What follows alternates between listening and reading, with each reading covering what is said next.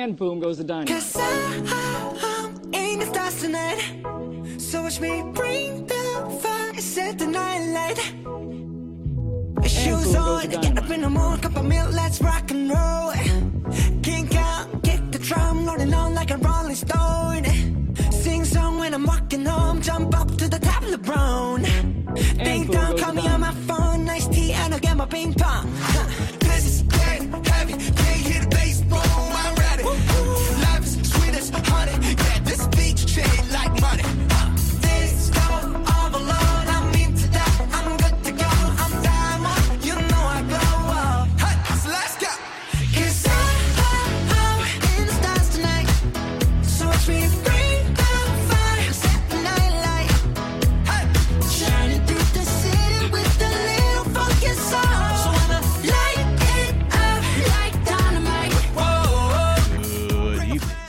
And welcome to episode 79 of Boom Goes the Dynamite, the AEW Dynamite review show here on the PWOM Podcast Network. I'm Jeffrey. With me tonight is Paul Sebastian. Paul, a nice uh, prime number for our return to Wednesday night programming. It's Wednesday, and Wednesday is the night that we usually make podcasts. Aw, yeah. Of course, oh, oh. We're back, baby. It's Wednesday. You know what that means. It means boom goes the dynamite on its regular time slot. We have returned triumphantly to becoming and being the AEW Dynamite Instant Recap Podcast. We've always promised you, the listener, that we are. Of course, uh, next week uh, we're going back on Saturday because, but that's not our fault. It's because It's not our fault. It- It's, yeah, we did. It's they. They did it. They started it.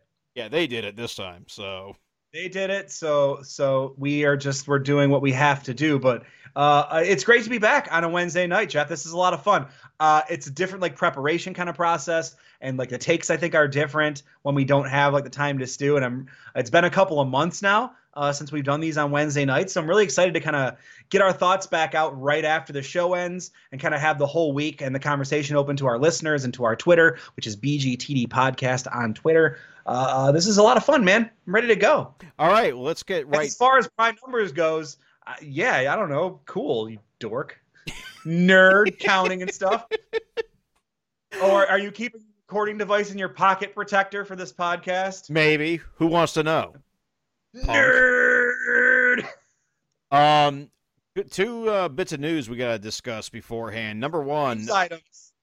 Number one, uh, Tony Khan apparently announced today on uh, on, on Dave LaGreca's show on SiriusXM that uh, dropped the bomb that um, Dynamite will be moving to TBS in Yeah, and- 2022, and they're adding another show on on on Turner Network programming. So TBS, not to be confused with BTS, uh, who do the opening music for this very podcast. Not- TBS, Not not that they know that, but I mean, shh, don't tell them. Uh, the and uh, the Superstation. They are a superstation. This makes sense. Uh, they were the, with the NHL deal and with what's already going on with the NBA. They were uh, getting preempted and were you know poised to be preempted quite a bit. Uh, so this frees them up to you know make sure that their show stays in their time slot on most nights. They're also adding quarterly TNT specials to the card, which is sort of similar to something they already do. So I would assume that things like Fight for the Fallen, Fyter Fest, uh, and shows like that are going to be maybe these these quarterly specials, these events. Now, I, I am fully down for these quarterly, you know, Clash of the Champions esque Yeah, that's uh, events. comparing it to this Clash of the Champions, which makes sense. I don't think this is going to be that. I think they are going to use like separate themed events each quarter. I don't think it'll be like a. Uh, it's AEW's, you know, quarterly mayhem or whatever they call it. Yeah, or something. Uh, But instead of Clash of the Champions, like uh, like Battle of oh, Battle of the Tough Guys, like from uh, from from No Holds Barred. Call it Battle of the Tough Guys. what about uh how about Rassle Frassle from uh from regular show? Oh yeah, or uh, the original name for WrestleMania, Colossal Tussle. Oh, I never knew that. No Okay, shit. Yeah. So I mean, Oh, it was one of the working titles. So one of the many working titles for WrestleMania at one point was Colossal Tussle. Wow.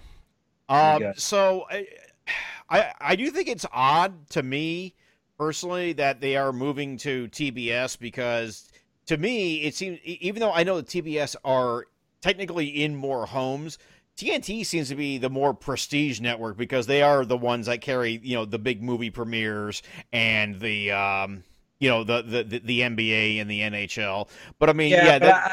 I, I, don't think that's going to affect their viewership a bit, and I also don't really think that matters anymore. I think that's all just kind of in our heads. I don't think like prestige, like there really are no prestigious cable networks anymore. It's all streaming services. All of the top, you know, cable networks, HBO chief among them, have moved towards a you know a streaming first mentality anyway.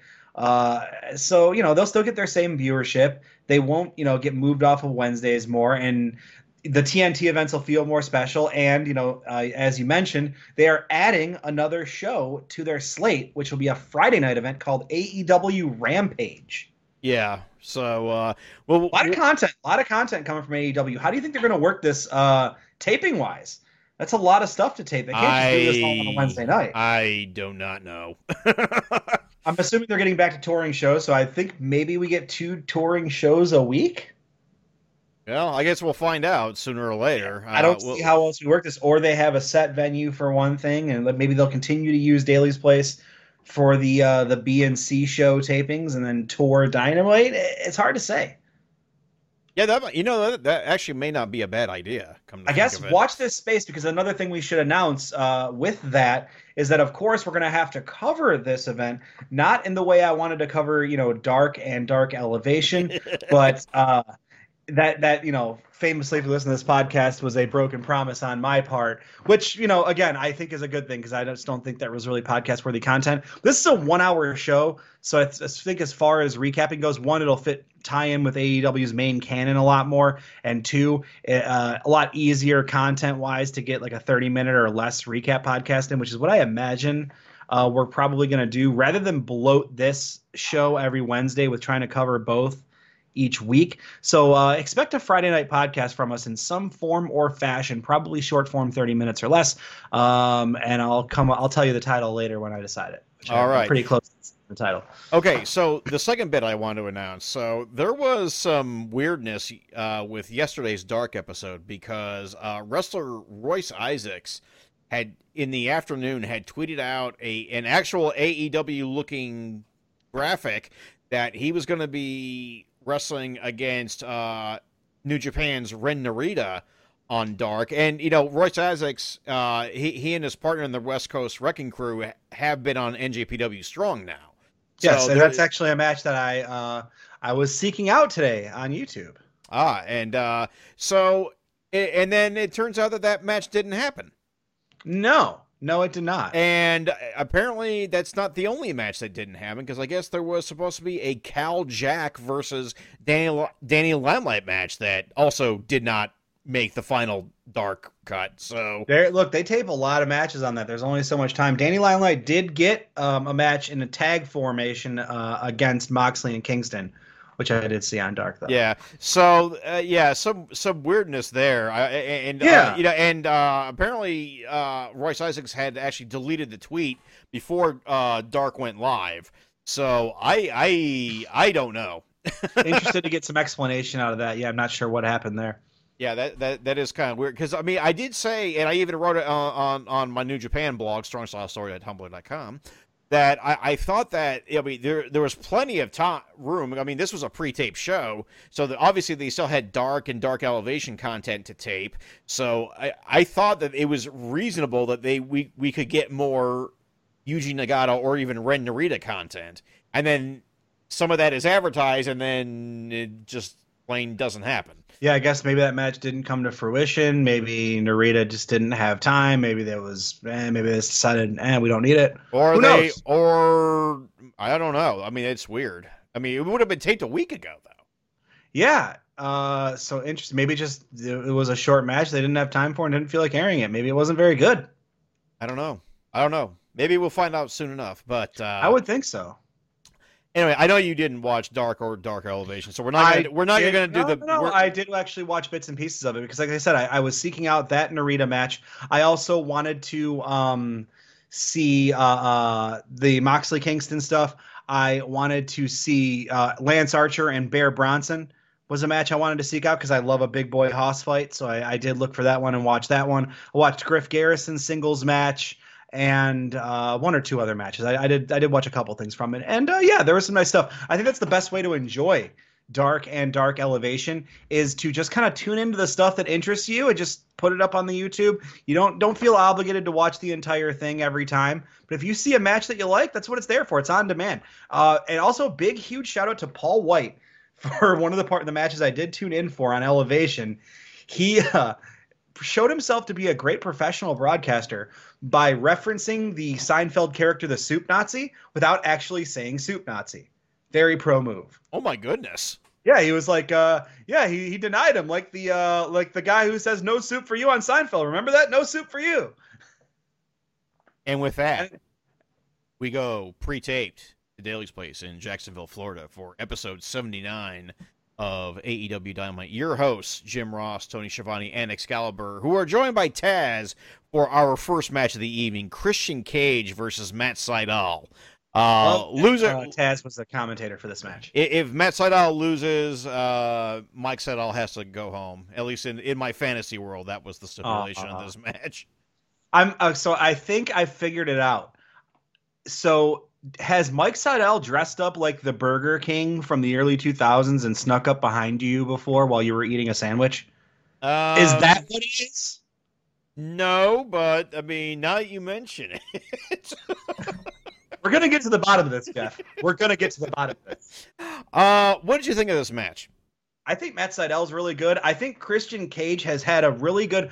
I don't know if it's him booking his opponents or who's kind of making his opponent choices, but very inspired in like his his three matches so far.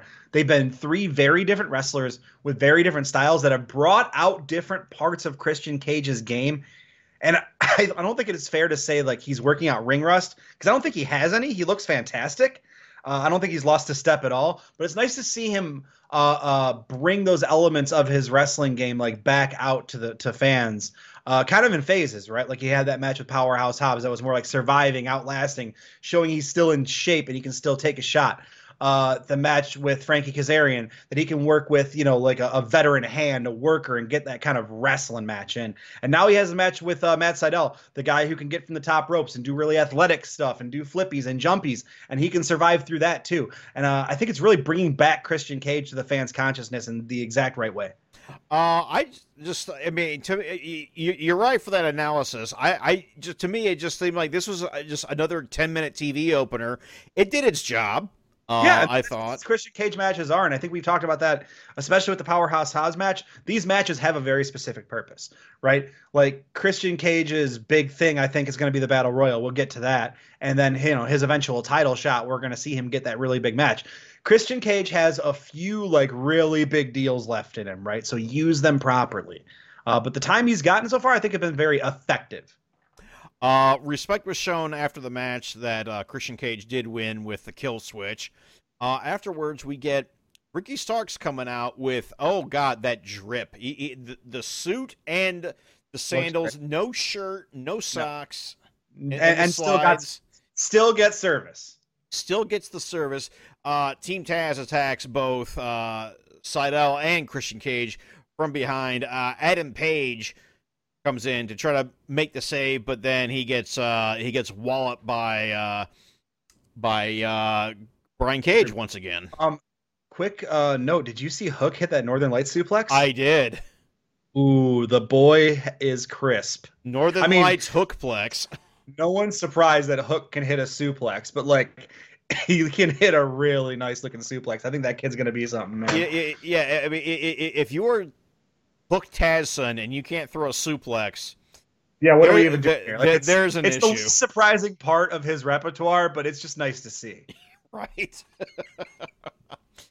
uh, we then transition from that into a uh, promo with the Varsity Blondes, and I did not realize that uh, Julia Hart, who I think only debuted last week, Yes, uh, she's uh, she's part of the gang now. They kind of made her a part of the squad on Dark Elevation. Yeah, I, I, I have mentioned that if you have a unit eh, or, or, or you're trying to get a stable together, uh, and uh, there are women wrestle actually wrestling in your company, I think that you should add a woman to your unit, at least one u- woman to your uh, to your stable. Yeah, no, we this is something we've definitely talked about, and I think it fits. Uh, you know, you have another young up and comer with like an athletic pedigree. She was a national champion, I think, cheerleader or uh, something like that. Something with like that. That's like something that's like a sport in high school and college, but isn't big in pros. She was a, she was a champion at one of those deals. Uh, so that's like you know goes along with Pillman and uh, Griff's pedigree with them being former football players. Uh, she's got the look. She's a varsity blonde. Yeah. She's a titular varsity blonde. So yeah, I think that's gonna work. So yeah, so we get a uh, a, a heartfelt promo from. Uh, Nope, I see what you did there. oh, actually, I didn't even think about that. Uh, from uh, you, you, your beautiful baby boy's idiot cousin. Yes, But, uh, uh, I mean this was gonna be Pillman's show because of his rub. I do like the uh, the writing in it when he mentioned, you know, I've only, you've only been on the dark side of the ring. See what he did there? He did the, he said the thing, which Oh, I yeah. thought was nice. Uh, Griff got a few words in, very excited for that. Uh, it got me more excited for this match. You can see the intensity there. You know, they're pretty green as far as like the you know just cutting it off the cuff promo game goes, but I think we're seeing them come along, and you can see the enthusiasm there, which is a big part of what you want of a babyface tag team.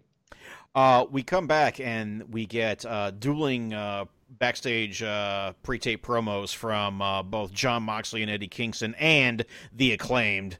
Uh, fun. It was fun. I, I I liked Mox and Kingston trying to break down the whole super kick party thing. Yeah, what is a super kick party? Do you have to super kick to be at the party? These are important questions. You know, I've thought about that too. Like, what if maybe my hamstrings are a little tight and I don't feel like super kicking, but I want to go to the super kick party because like a few of my friends are there that I haven't seen in a while. Like we were all planning on hanging out. Like this is like the plan they made, and now they're gonna like make me super kick, and it just kind of feels awkward, you know? yeah. Uh, this transitions into our second match of the. Uh, said Jon Moxley and Eddie Kingston versus the acclaimed. Um, dueling themes here because, first of all, uh, we now have the X version of Wild Thing, as in Yes. because of course Exene Cervenka is now a gun-toting libertarian weirdo and will sell out for anybody, but also, of course, the real story here is that this is also the version of Wild Thing that, what, used by one Atsushi Onita. I mean, like so will Maynard James Keenan, but I'll listen to Tool. Like you know, whatever. I mean, yeah, I mean, I still listen to Los Angeles by X, but yeah, I just know that you know Exene Cervenka is kind of a weirdo now, and God knows what happened with John Doe. So, But look, this is, I mean, most importantly, this is Ricky Vaughn's entrance walkout music uh, in Major League, which uh, uh, really is what fits this, and I think is a better version of Wild Thing for Mox's walkout. well, yeah, So but I mean, did. let's face it, we all know it, it's the Onita thing that he's he's he's referencing Yeah, here. And- but it was, it, it was, it was the right thing to do, and it works. Uh the acclaimed, Yeah, their their, their, their, their their entrance just ensured how dead they were going to be. Well, this is something I, you know, I worried about on Twitter is how do you insult Moxley and Kingston without getting murdered? And uh, uh, Max Caster didn't really care about the consequences. He went for it, and this is why and we've talked about uh, the acclaim since their debut uh, on this show. These guys are the real deal. Max Caster is a future top heel, and he's really accelerating that timeline week to week. This guy's got everything, man.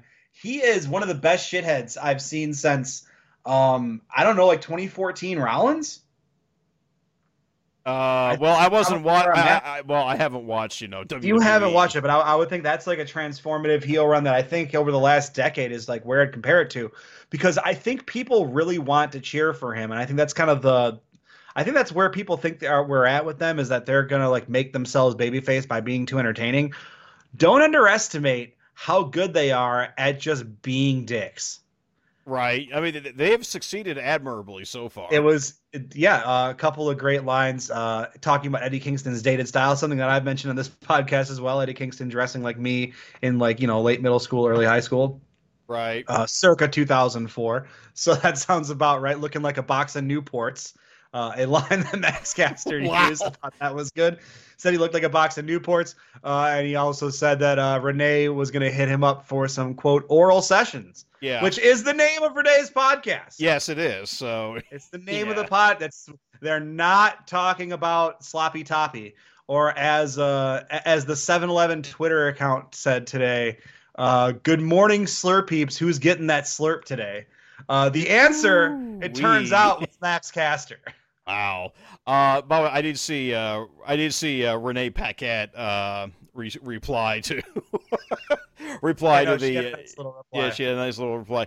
Um, can we talk the color coordination between uh, Jon Moxley and Eddie Kingston today? Because of course Yes! we know that Eddie Kingston likes to do the uh, the, the, the the the Toshiaki Kawada color scheme. He he, he has confirmed it to me a million times over and we- we've seen him do Misawa and uh, and Akira Taue too. Uh, still waiting for that Kobashi one, brother. Come on, man.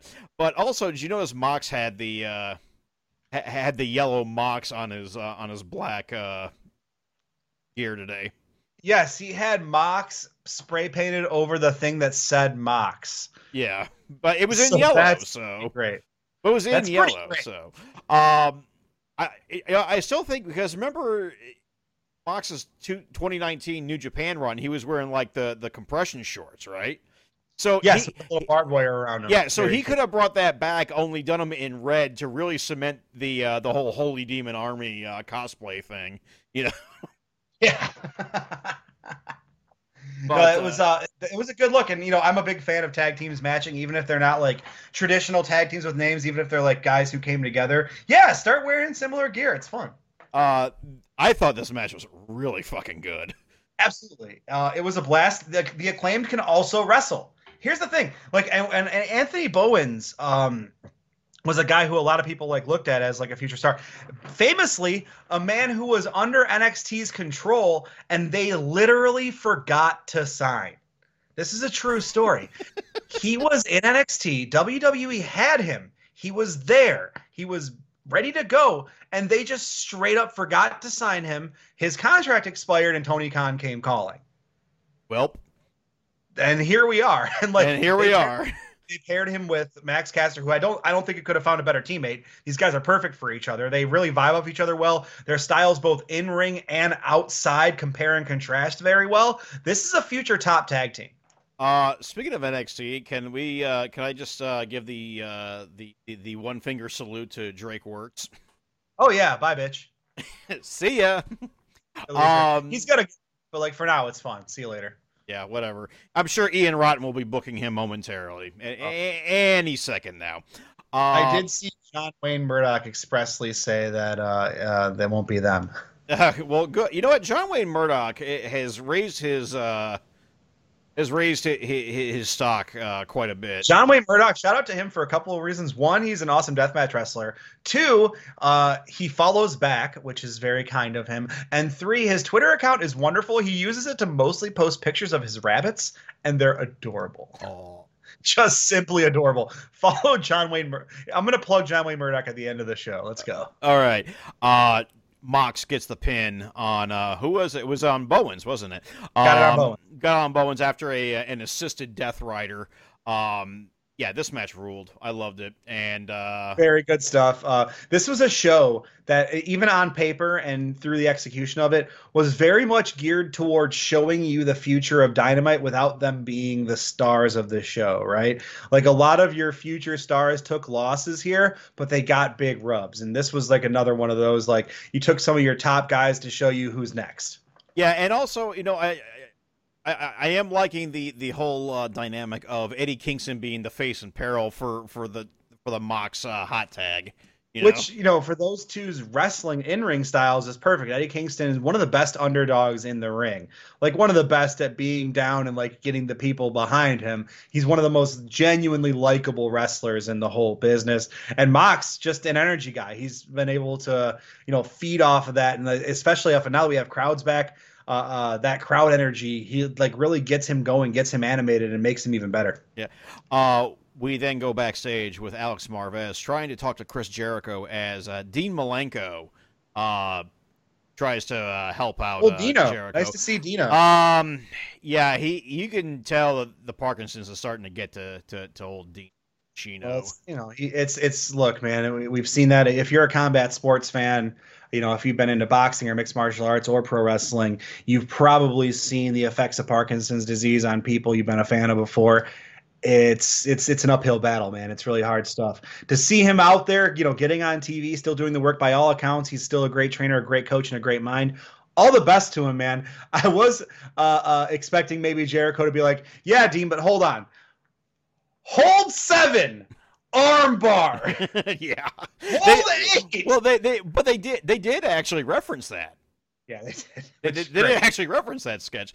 Um, I just want to point out that everybody, with all the talk of Brian Pillman, uh, I was at the final um, Pillman show. That Were was you? The only, that was the only one I was at. I was at, but yes, I was at the final Pillman show in which Dean Malenko uh, abruptly retired after his match. He announced his retirement right then and there. Sometimes you have to abruptly retire. Yeah, so it was uh, that was that was something. It worked for Vontae Davis. It did, as a matter of fact. Um, we then get a uh, in-ring interview with Scorpio Sky and Ethan Page, along with uh, Tony Schiavone. Um, so the, the, they have clearly matched up who who's feuding with whom. Scorp is is with Sting, and then Ethan Page with Darby Allin. Um, Yeah, you got to man up and take your guy. You're playing a man-to-man defense. They're keeping it very simple. Uh, but you know, when you have a when you're going against a veteran and a young upstart, uh, sometimes you know the simplest defense is the best defense, and they're just going to try to lock their man down and try to keep the points down. uh, Sting and and uh, Darby Allin do uh, eventually engage with uh, Scorp and Ethan. Uh, Not before Ethan Page gets booed so vociferously, I thought I was standing back in the Logan Square Auditorium at a freelance wrestling show. Ooh, that, that that's a that's a nice reference.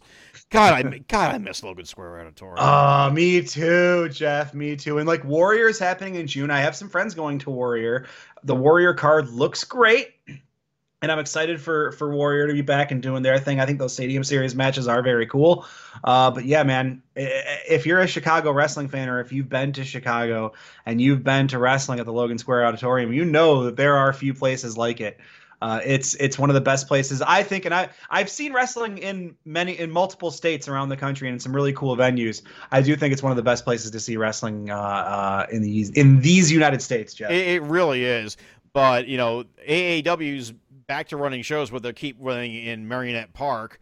Uh, Yeah, probably because Merrionette Park's outside of Cook County. So. yeah, they're also running at at the Galli Arena uh, in Villa Park Oh, that's well. right. They are running at Golly's I think their next set they're going to run at the Galli Arena, home of Galli Lucha. Yes, indeed. You know, I didn't realize that there were actually there are actually multiple lucha promotions in Chicago until recently. There's so much wrestling in Chicago. There- it really is the it's the best wrestling city. Like, you know, you think it's bullshit and then you get there and you're like, yeah, this really is the best wrestling city. if you're walking on the street and like people are just wrestling fans, you don't get that really anywhere else. Not in the way it is in Chicago. Um, you're right.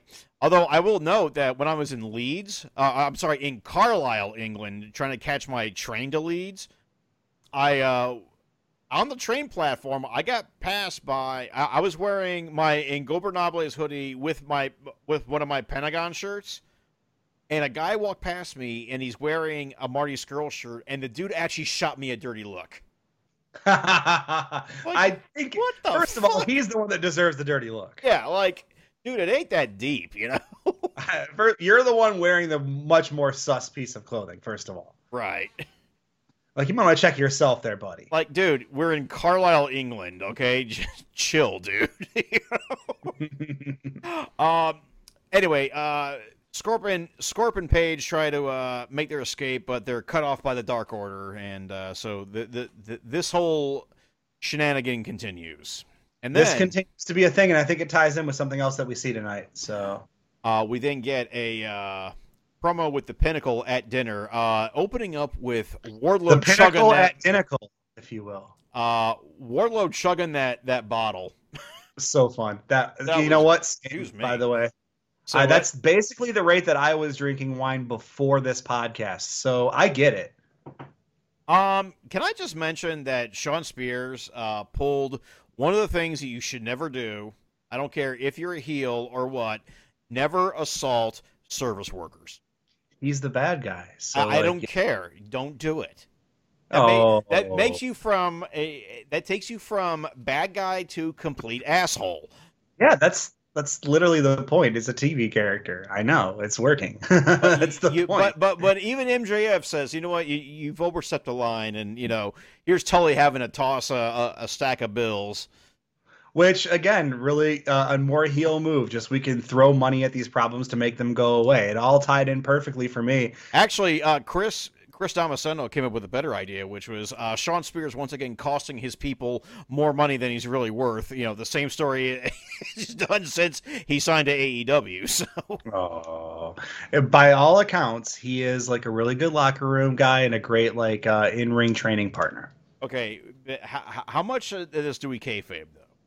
I mean, you know, you can. So, so here's the thing: the thing you're mad about at like for him is kayfabe, and the thing I think he's good for is real life.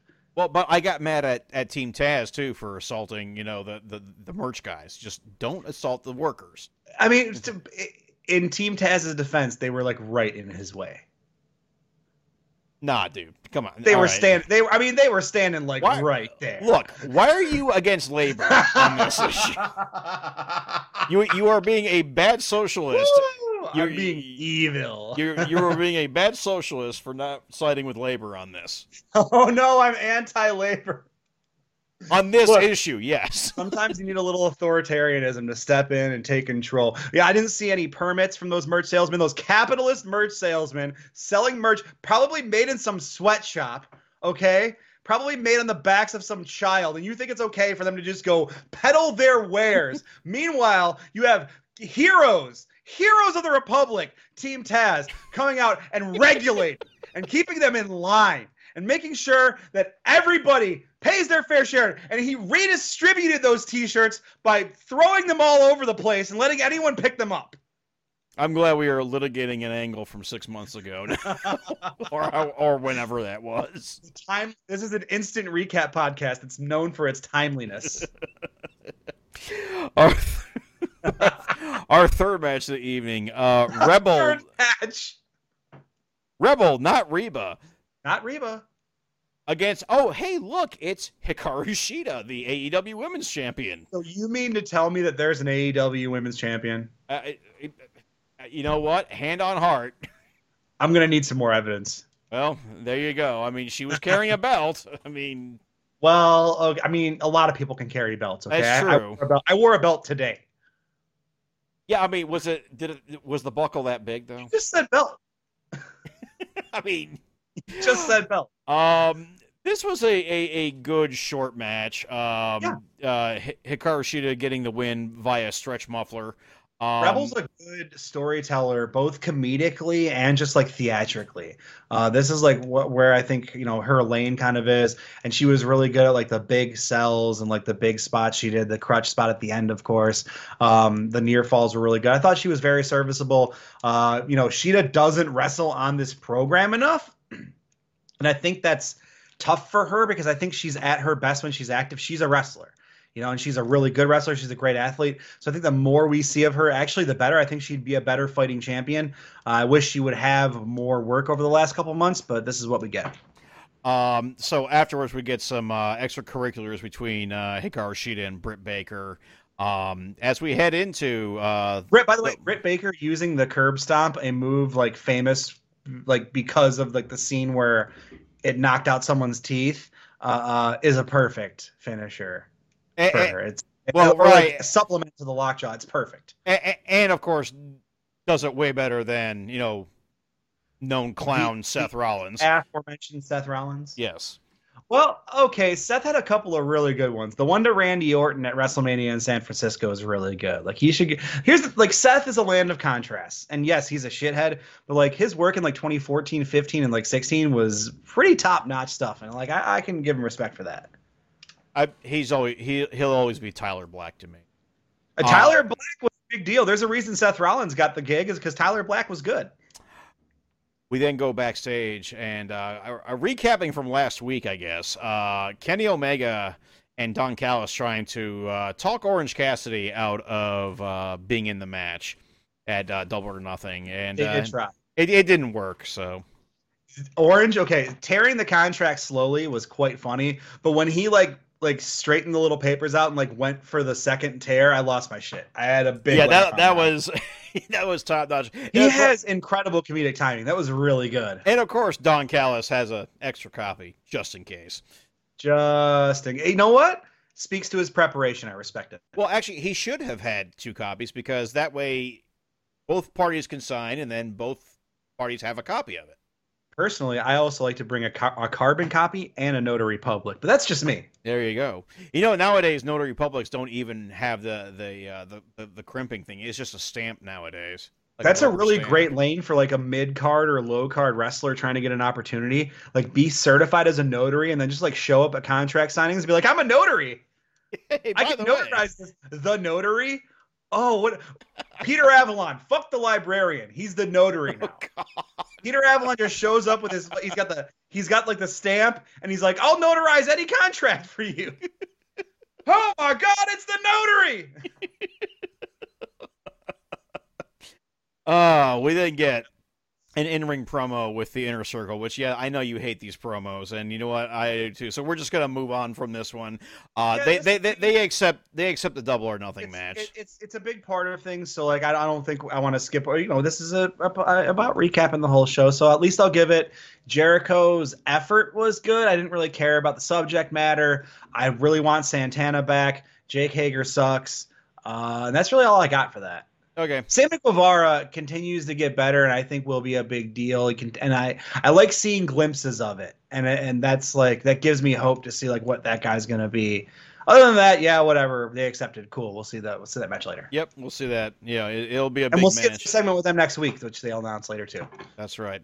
Uh, we then get a uh, backstage segment with uh, Jade Cargill and uh, Smart Mark Sterling, and uh, I like Smart Mark Sterling. He's funny.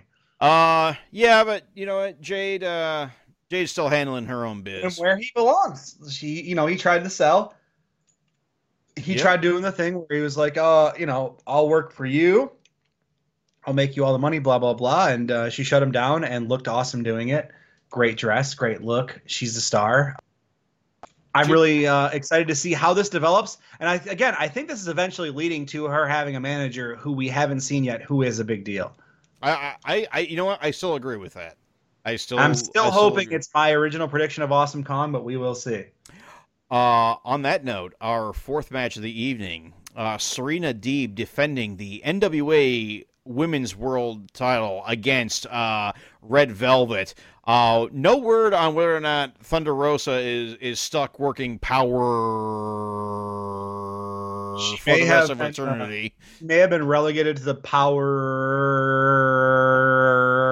power zone for the rest of her life. So, uh, R.I.P. Thunder Rosa. She was already dead, but now she's even more dead. Um, what did you think of this match? Um, might have been the best pro wrestling of the night. Uh, Serena Deeb is so good at wrestling, Jeff. She's so good at it. You know, this Say was something about how good she is at wrestling. she was fantastic at wrestling. She did some fantastic like, wrestling. She's like really like I'm trying to find all the words for it, but I'm not smart enough nor know enough about wrestling to accurately analyze someone who is as good at it as Serena Deeb. She's like an in-ring fucking genius. Uh, she is, and Red Velvet. This is very much a test for her, right? Like this was a Red Velvet step up to the next level test, right? She's had a few, you know, you know, featured matches. The stuff with uh, Jade Cargill was up there, but Jade Cargill isn't anywhere near the wrestler Serena Deeb is, obviously, right? Uh, but Velvet passed this test. She looked great. Serena Deeb made her look really good in a victory for Serena, but man, really showed out. It, this was a, uh, just a pleasure to watch. It was just good to watch really good wrestling. You know, the thing is, is that I, I, I wrote this note down like probably about you know during the first half of the match, and I, I actually thought I, I honestly thought that Red Velvet was um radically outclassed for like a good half of that match. She did Who st- isn't when you're wrestling fucking Serena Deeb? I That's mean, the she- thing is like most of the people that Serena Deeb's wrestling aren't going to be even close to as good as her. Now, and this is why it's like a test for young talent like Velvet. right now, she did bring herself back, and I thought it was. I mean, it, it was a great match. It, it, it was, it And that's was very ultimately, like, watchable. matters, right? Like if you can like get uh get your legs underneath you, like when you have a big moment like this, and when you're facing someone that good, and when you can kind of get yourself together and pull your match together and have a strong finish, that's an indicator, I think, of like you know what we're working with with Red Velvet and like what her potential is. Like she's got a really high ceiling. Uh, Serena Deeb did, of course, uh, tap uh, Velvet out with the Serenity Lock. Uh, Great good. Serenity Lock. Love that finish sequence. It was really well done. That was good. No, no, no. The finish sequence was. and when she pulled that thing back hard, I was just like, oh, oh. Uh, well, a- a- after you know slamming the knee into the into the Yeah. canvas. Like it was really visceral. You're just like, fuck, ow. We then go backstage with Alex Marvez, who was with uh, Billy Big Fish Bollocks, uh, the Bastard PAC, and uh, of course he wants his uh, he wants the match too. He, he he was stalking Kenny and you know he- looking for him. You know Oh, yeah, he wants to kick some ass. he wants to. How many people want to kick some ass? He does. He does. He, he really does. Uh, we then get our fifth match of the evening. Uh, Austin Gunn versus Anthony Ogogo with very many various and sundry at ringside. Uh, Cody Rhodes wrapped in an American flag, wearing his American flag jacket. Oh, it's so good. It's so good because here's the thing Cody knows exactly what he's doing. And everyone's getting really mad at Cody, like seemingly not without the understanding that Cody knows what he's doing. If you don't think Cody knows exactly how this is playing out and how people view this, you don't know Cody Rhodes. I'm sure he knows. It's just This guy has or- literally or- spent his lifetime in the wrestling business. If you don't think he can understand how to fucking work people by now, that's all he does. He's a worker. And that's why he's so successful. Is because Cody can work. I, I'm sure that the, the the name value has a lot to do with it too. but, you know, But I mean, when you spend your life next to Dusty Rhodes, what do you think you're gonna fucking learn? well, I don't know. Erik Watts didn't seem to learn shit, and he, He was wasn't right Dusty's there. kid. Like, No, he was Cowboy. No, he was Bill Watts' kid. yeah, but Bill Watts isn't Dusty Rhodes. I mean, that's just. Oh, okay, I'll contend true. that Bill Watts is no Dusty Rhodes. I mean, that's true. Well, you know But, what? like, we, what- that- you know what? like what, what- we so, really, like, what we really all- need. Go ahead. I think this and this whole feud is very polarizing. There's a lot of opinions about it. Um, it seems to be making a lot of people really mad, which is great because it's wrestling, and the whole point of wrestling is to like invoke emotional responses from people, regardless of what they are. Be they good, they be they bad, be they whatever. If people are responding strongly and emotionally, then what you're doing works. Um, what Cody's doing is working. I'm really enjoying it because I choose to view it as Cody is like a dumbass who loves America too much and he thinks this is like the best way to do it. And that to me, because guys like that are very funny. They're funny people. And like a guy who will catch an American flag when it's thrown in the middle of the air is funny. that shit's hilarious to me. You know, as we're talking, we're talking about you know the, the you know children of, of famous wrestlers and all and becoming wrestlers. You know, I, it just it really occurred to me the one thing that has been missing out of out of Cody Rhodes' life. You know what that is? That is that is having a feud with the offspring of Terry Funk. Oh, okay. Because right. you know the the whole Terry Funk Dusty Rhodes thing. What are Funk's kids doing? What's the what are the offspring of Funk's doing? Where are I they? have absolutely Are there any no Funks idea. out there I- I- I, I, have not. You know what? If you are an offspring of uh, of Terry or even Dory Funk Jr., uh, hit, hit us up. Funk, Hit, hit us up at BGTD Podcast. If even if you know what, if you're 2 Cold Scorpio and would choose to wrestle as Flash Funk, that's acceptable too. Oh God. Uh, Jimmy Jack Funk need not apply. Need not apply. Um, uh, with that, uh, yeah, Anthony Ogogo uh, beats the shit out of it, Austin Gunn, and uh, we have a squash. And some extra curriculars and some stuff. And then, like I said, uh, uh, Agogo threw the American flag in the air, and Cody very hurriedly tried to catch it in a moment that made me laugh really hard. We then go backstage with uh, the remnants of SCU, uh, Christopher Daniels and Frankie Kazarian. SC who? 'Cause, Uh, Christopher Daniels leaves, but not before whispering something to Kazarian. We don't hear what. Um, Kazarian then talks and then swears up and down he is going to start hunting down the elite for as it, as if for sport. You know what? Cool for him. Also, all respect and condolences to Frankie Kazarian, who uh, lost his father over last weekend. Oh, so. I'm guessing this promo was taped, but he probably wasn't there or anything. But yeah, um, you know, obviously tough to lose a parent. I've been there. Sucks. All the best to Frankie Kazarian as he, uh, you know, mourns, grieves, and comes back. Yeah, I'm sorry to hear that. Our condolences to uh, to Frankie Kazarian.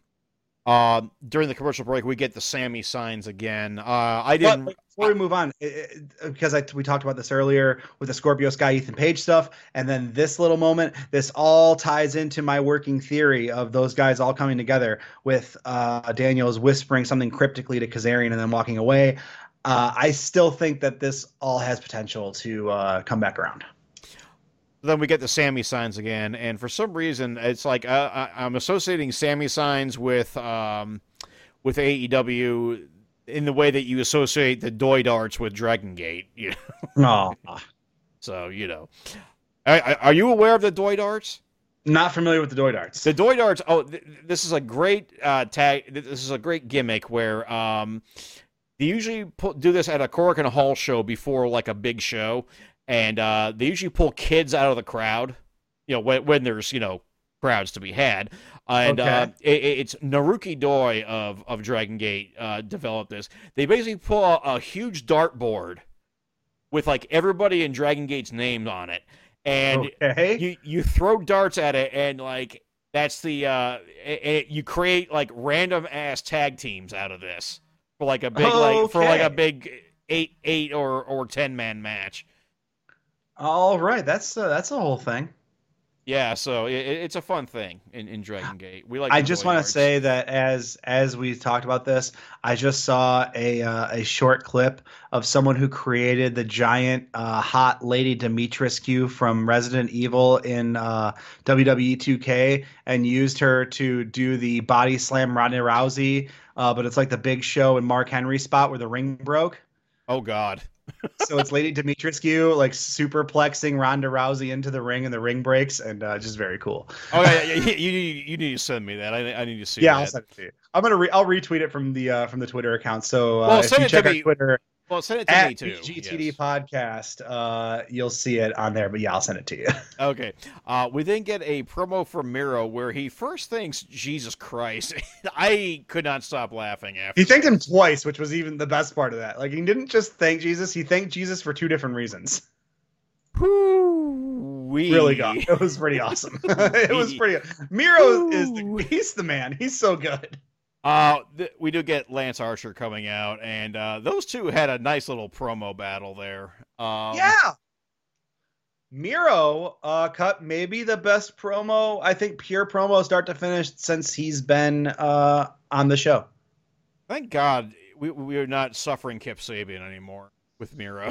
Yeah, all the best to Kip Sabian as far as injuries goes. You don't like to see anybody hurt. I hope he comes back stronger than ever. But I'm glad he's coming back without being Miro's like partner friend guy. Yeah, because she, he was bringing him down, and, and he's bringing Penelope Ford down too. Let's let's oh, let's, let's, let's no. be frank. Let's be frank here. Oh damn. Yeah, oh yeah, I said it. he's a little fuck boy. You know. You oh, know I mean, I mean, he is like wrestling's fuck boy. Like he truly is wrestling's fuck boy. Like more than most fuck boys are wrestling's fuck boys. uh, our main event of the evening, the Young Bucks, your AEW World Tag Team Champions and Executive Vice Presidents Matt and Nick Jackson versus the Varsity Blondes, uh, Griff Garrison and Brian Pillman Jr. with Julia Hart. And uh, this was a good little PWG Young Bucks match. PWG Young Bucks match. It was so much more, Jeff, because Griff. Can we talk about Griff Garrison for a second? You knew we were going to talk about Griff Garrison. I, I, I, knew you were going to talk about Griff Garrison, Paul. well, this match was very much designed for people to go, "Who the fuck is Griff Garrison?" And I think a lot of people found that out too. Griff looked great in this match. Uh, he had a, like the the big momentum early in the match. Uh, he got a lot of offense in. Uh, he had a big hot tag towards the end, and he did not take the pin all three very important parts. Yeah, I, I, actually have a note about that. That uh, as a tag team, I, I still don't think Griff Garrison has eaten a loss. Griff doesn't take the pins. Pillman does, and there's a reason for it. Which is Brian Pillman is not under AEW contract. I think is the, what the reason is. And like Griff is a star. That's also pretty important. Well, that too. Um, um, but no, this was a really fun match. Um, to match the pace of the Young Bucks, especially like champion Young Bucks, when you're like two guys in your mid 20s, is no small task. Like it's not easy to do what the Varsity Blondes did here, but this is something that the Young Bucks just do week in and week out, right? They just have big matches. It's just it's kind of just autopilot for them, right? Like, and so I like as far as by Young Buck standards, yeah, this is like a match they have. But for the Varsity Blondes, this was a big deal, and they showed up and it, it goes in with that theme of you know young talent being featured in losses throughout the night. Yeah, and uh, and, and lose they did, of course. The Young Bucks do retain after you know some fuckery with the uh, the cold spray. There was a lot of cold spray, so much cold spray. There was a lot of fuckery with it too. Yep, Julia Hart got cold sprayed too. Oh yeah, everyone cold spray. How, how, do you how do you cold spray? Uh, how do you cold spray that? How do you, you cold spray Julia Hart? You can't be cold spraying Julia Hart. I'm sorry, Julia Hart. Uh, if the, are these guys bothering you? Yeah, right. no, it was a, it was a really good match. So, uh, afterwards, uh, Mox and Eddie Kingston come out and uh, choke the fuck out of him. but that's not all, Jeff. They finished this beatdown. First of all, they beat the shit out of the Bucks, choked them both out, and then did something that my Detroit heart was warmed by. They took their motherfucking shoes and socks and your socks. Come get them snatched. Come fucking get some. Damn.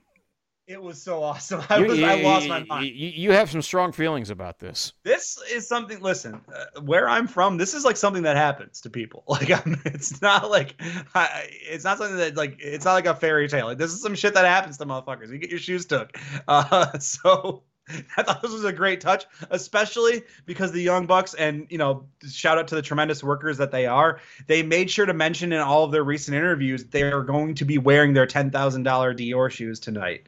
So they hyped up specifically what shoes they'd be wearing for this segment to come, and I thought that's great. Yeah, well, and they they they they got them snatched. Yeah, it was that was super fun, man. What a great finish to the show. I was laughing, I was yelling at my screen. It's just having a hooting and hollering. I think the best way to describe my mood. I was hooting and hollering, Jeff. Hey, you know what? Sometimes you just gotta hoot and holler. That's right. So, uh, and with that, we end episode 79 of AEW Dynamite. Uh, pretty good show. I really enjoyed this one. Uh, we are rolling uh, rapidly towards a go home show and a pay per view. The second to last Dynamite before Double or Nothing. It, you don't even realize how close it is until it's here. And a lot happened. They packed a lot in. They got us a lot closer, and they announced a lot of really interesting stuff for next week's go home show. So yeah, I thought it was eventful. I thought it was fun. Not quite as polarizing. I don't think fan wise. Had some really good wrestling throughout it, and uh, you know the storyline stuff was all good. Yeah, yeah overall, so I enjoyed. Paul, go ahead and plug yourself. You can find me at ThickFlair TTV on Twitter, all C's, no K's, twitch.tv slash ThickFlair, and of course, this podcast at BGTD Podcast on Twitter. That's BGTD, like Boom Goes the Dynamite, BGTD on Twitter. Uh, you can find oh, me. And, uh, I said I was going to plug John Wayne Murdoch, so we should probably plug John Wayne Murdoch. Uh, I was, I, I'm a man of my word. So we're gonna do that. Uh, the Duke JWM. That's at the Duke JWM. Follow John Wayne Murdoch, Deathmatch wrestler and uh, rabbit owner. Right on. And you can find me at Strong Style Story without the E in style on Twitter, my personal Twitter at GD Wessel. Uh, those of you who do follow the PWOM podcast network uh, will note that uh, I did release an episode of Busting Balls uh, this past. Uh, actually, I think I released it on Monday. So um, anyway, we uh, we we talk a, a, an odd topic, but you know it, it's one relevant to, to the sport of football, and so go go check that out. Um, there may still be a podcast project coming from myself and some others who are also on this network. So uh, stay tuned for that. Uh, There's a tease for you. after the airing of the Collision in Korea episode of uh, of Dark Side of the Ring, which is tomorrow. What time is that? Nine Eastern, I think. Okay, so eight eight eight eight proper time then. So Oh, yeah, yeah, that's true. Your time is way better than my time. It's true. it, it kind of is. You know, what? after being back here for almost two years, yeah. You know what? Central Time rules. Central Time does rule. You get all your TV just just earlier enough that like it's more comfortable, but not like stupid West Coast early. Like we wouldn't be doing this show on Wednesdays uh, if we were on. If I was still in Eastern Time, if I was still in Indy, uh, this would have to wait for the weekend always. So yeah. Well, we, we thank you Central Time. Yeah, see, bless Central Time. On that note, of course, uh, the next episode will be back on a Saturday because because uh, the scheduling screwed us. So uh, Yes, so programming alerts Friday night AEW Dynamite. So next week Dynamite will not air on Wednesday. It will air on Friday for Double or Nothing weekend. We will be dropping our review episode of that on Saturday afternoon ish. So keep your podcast feeds all subscribed and notified and all that shit uh, for that. and then also after Also. Double or Nothing on on, on Memorial Day on the Yes, Memor- we're gonna drop a Monday Memorial Day. Boom goes the dynamite uh, Special. pay per view, double or nothing, super special. Uh, so stay tuned for that Saturday and Monday. We will have episodes both days. we, we we will entertain you during this coming. You will be Memorial so Day weekend. goddamn entertained. I can't even begin to explain to you. You got to subscribe to find out, but it's gonna be so entertaining. You won't know what to do with yourself. You won't even know. Paul, any last words? Free Palestine again. We'll see you next Saturday. Actually, a week from Saturday. Haha, sorry. Week from Saturday. Bye now. Later.